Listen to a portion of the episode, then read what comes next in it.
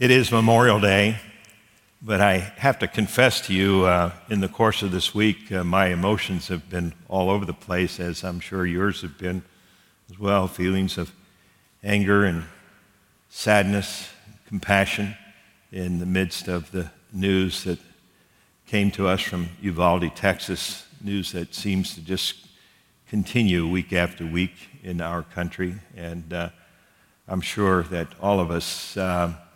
Besides our thoughts and our prayers, we want to do something about that uh, to end that kind of violence in our country. It's a violent world that we're living in. I suppose Memorial Day uh, even reminds us of that and reminds us of our responsibilities both as Christians and as uh, citizens.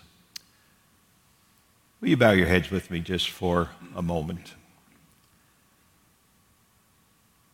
May the words of my mouth and the meditation of our hearts, Lord, be acceptable in your sight. O Lord, our strength and our Redeemer. Amen. Well, today we do remember uh, and honor those who have fought for our country and particularly uh, those who didn't return Consider the fact for just a moment that uh, 78% of all Americans today were not even out of elementary school uh, by the end of uh, the Vietnam War. And only 2% of Americans living today uh, were out of elementary school by the end of World War II. Most Americans alive today have never experienced a worldwide conflict. Most Americans today have never experienced the sadness of a family member going off to war,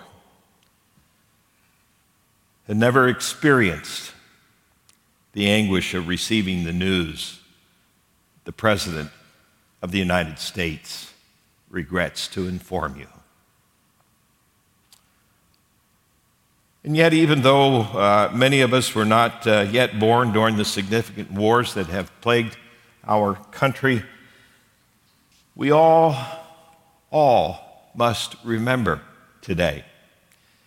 And that's what Memorial Day is all about remembering. Remembering those who served, those who paid the ultimate sacrifice and fell in defense of their country, our country. Greater love has no one than this, than to lay down his life for his friends. There are some people who would suggest uh, to us today that Memorial Day is outmoded, that it's a religious observation that should no longer be practiced, that the time for remembering the sacrifices made in wars long since uh, past is no more. And that we should instead get on, get on with, with, with other things. Some would even suggest that Memorial Day glorifies war and encourages people to think that, uh, that uh, it's acceptable, that to die for one's country is a good thing. And so they say, don't do this. Don't remember. Do something else. Speak about the horror of war and proclaim that God is against all violence and against all forms of man's inhumanity to man.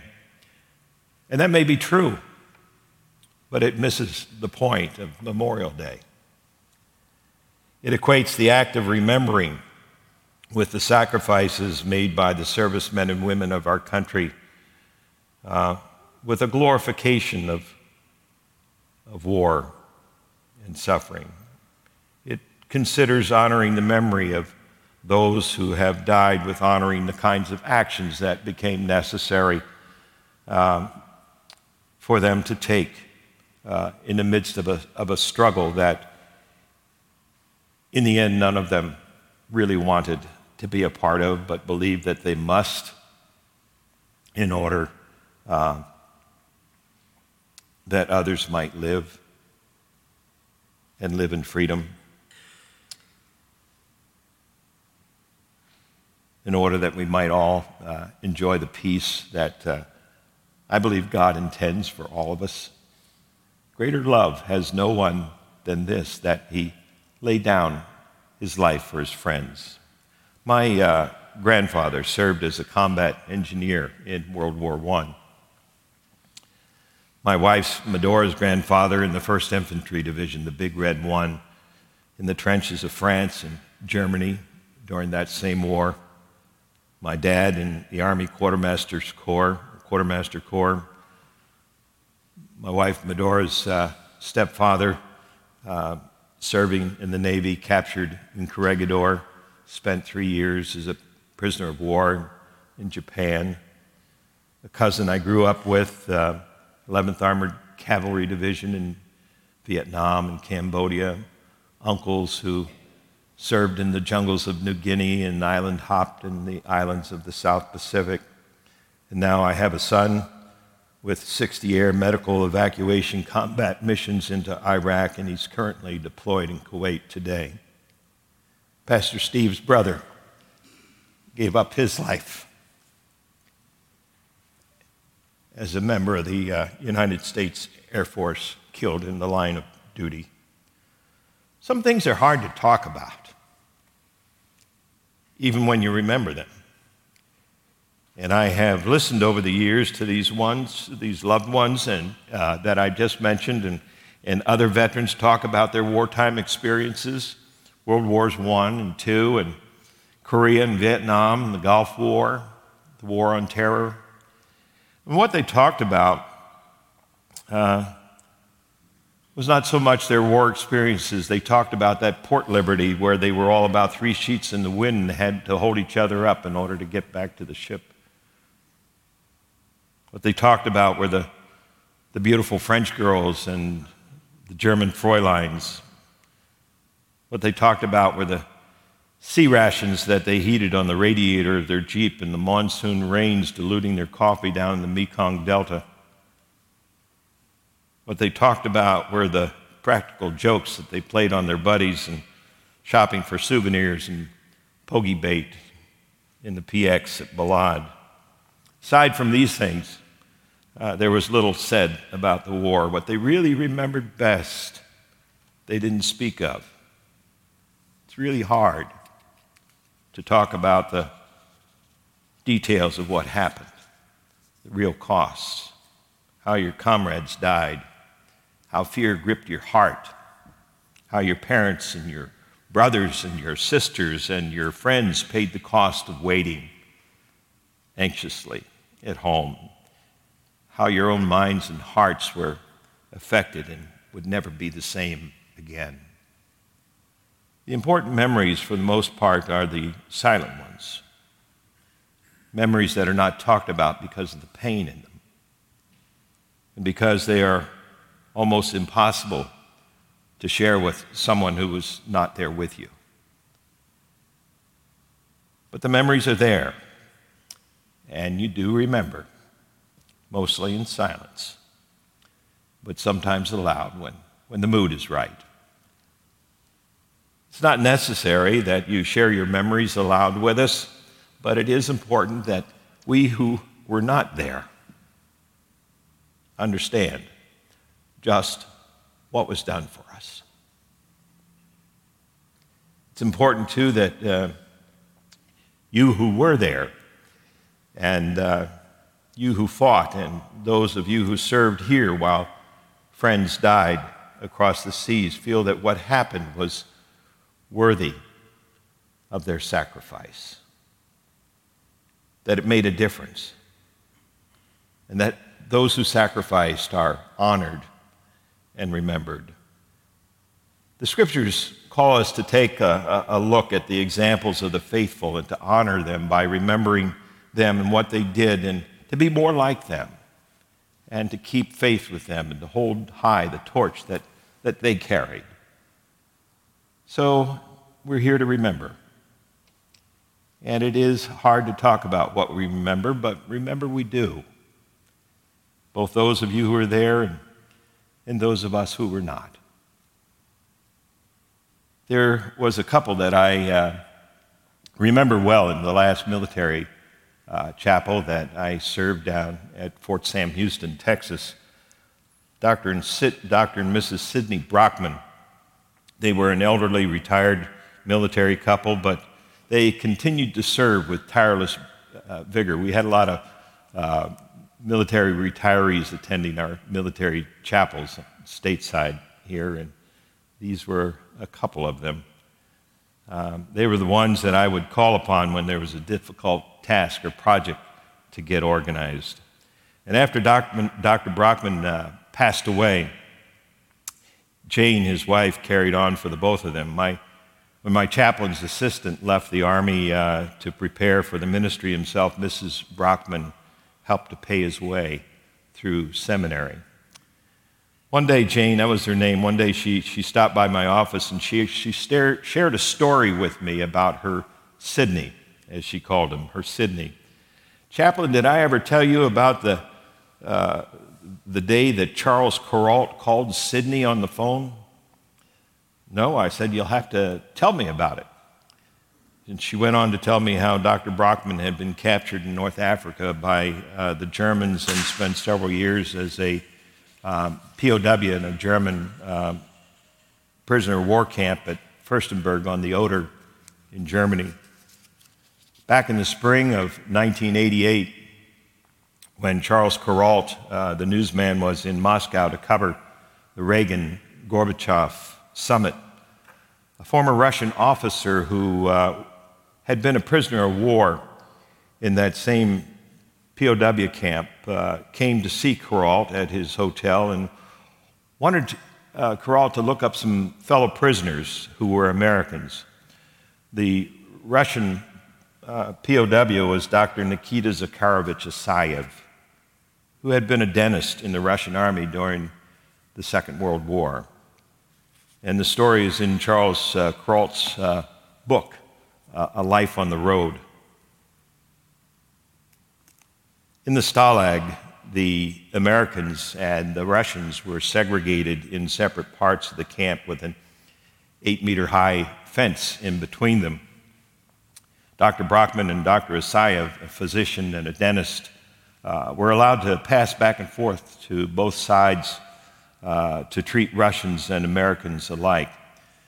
Working together, Dr. Brockman noticed the terrible condition of the Russian prisoners. And while the Americans were each receiving a five kilo package almost weekly from the Red Cross, um, the Russians were existing, subsisting on uh, a liter of water and a liter of turnip soup uh, a day. 25,000 men died in that stalag during the war. And the Americans, through Dr. Brockman, heard about the plight of the Russians, and they organized a, a dangerous plan to help. They waited until the sentry had passed at night and they began to throw parcels over the fence. They could have been shot for just being outside the barracks at, night, let alone being involved um, in a conspiracy uh, such as this one. On one night, they threw 1,350 parcels over the fence, and the plan went on for three months before they were caught. Fortunately, they were not shot, but they were divided up and sent to different uh, POW camps. And the memory of the generosity uh, and the risks that the Americans had taken it stuck in Dr. Asayev's mind. His gratitude had stayed with him over the years, and now, with the opportunity to get a message of thanksgiving to those who helped through this American newsman, Dr. Asayev pushed his way past the KGB guards uh, to get into the hotel to see Kuralt. Later, Kuralt was able to organize a reunion between these two men and others who were involved in this uh, life giving plot. Greater love has no one than this that they lay down their life for their friends. We all must remember, you who fought for us overseas, who flew through the flak filled skies of of Germany, who waded through the mud of Italy, who sailed the mine laden seas of the South Pacific, stormed the beaches of Guadalcanal and Leyte, Saipan, Tinian, Iwo Jima, endured the harsh winter of Korea, the booby trapped jungles of Vietnam, patrolled the dusty streets of Baghdad, and Mosul, Tikrit, Al Anbar, and Kabul, not knowing what ambush awaited at the next corner. Greater love has no one than this, that they lay down their life for their friends. To love, in the sense that uh, Jesus speaks of in our scripture, is freely to put the interest of others before our own for the sake of the other's welfare. Somewhere we need to remember that, especially when we see school children suffering the way they have this week, suffering because of the lack of concern for their safety and, and welfare. Love is not just warm feelings. Love is not something, um, not giving something to, to others for the sake of getting something in return.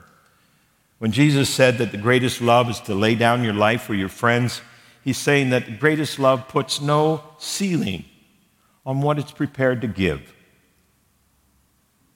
for the sake of others. All other forms of love, the kinds with which we're most familiar, are mixed with uh, earthbound self interest. But greatest love sets aside self interest and is ready to lay down its life for those who are loved. My rights become insignificant when the very lives of others is on the line. Memorial Day is, is, is not just a time to remember those who fought, those who died. Still less is it a time that war be thought of as good or honorable. Rather, it's a time when we recall those who gave themselves for us. To remember just why they did what they did. A time to take up a torch and once more dedicate ourselves anew to living uh, in such a way that we don't break faith with those who died to bring peace to our world. A time to, in fact, remember the horror of war and vow ourselves to rid the world of it. To struggle against the very things that lead to war in the first place. For me, the uh, spirit that underlies Memorial Days is probably best found in the words of the poet John McCrae. I think you're familiar with them. In Flanders fields, the poppies grow between the crosses, row on row, that mark our place. And in the sky, the lark still bravely singing flies scarce heard amid the guns below. We are the dead. Short days ago, we lived felt dawn, saw sunset glow, loved and were loved, and now we lie in Flanders fields. Take up our quarrel with the foe. To you, from failing hands, we throw the torch. Be yours to hold it high.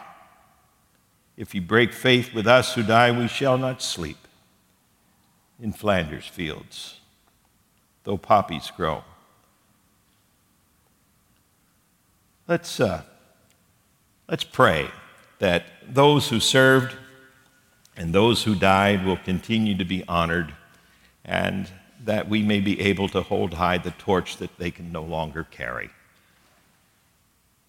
I'd like to close with a prayer that uh, was found by a nurse in a, a, a, field hospital toward the close of the, of the war, found in a field hospital in the Philippines.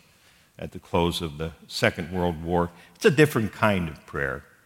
I don't know how orthodox it is, but it seems appropriate, so I'd like to pray it with you. Will you pray with me? Let them in, Peter. They are very tired.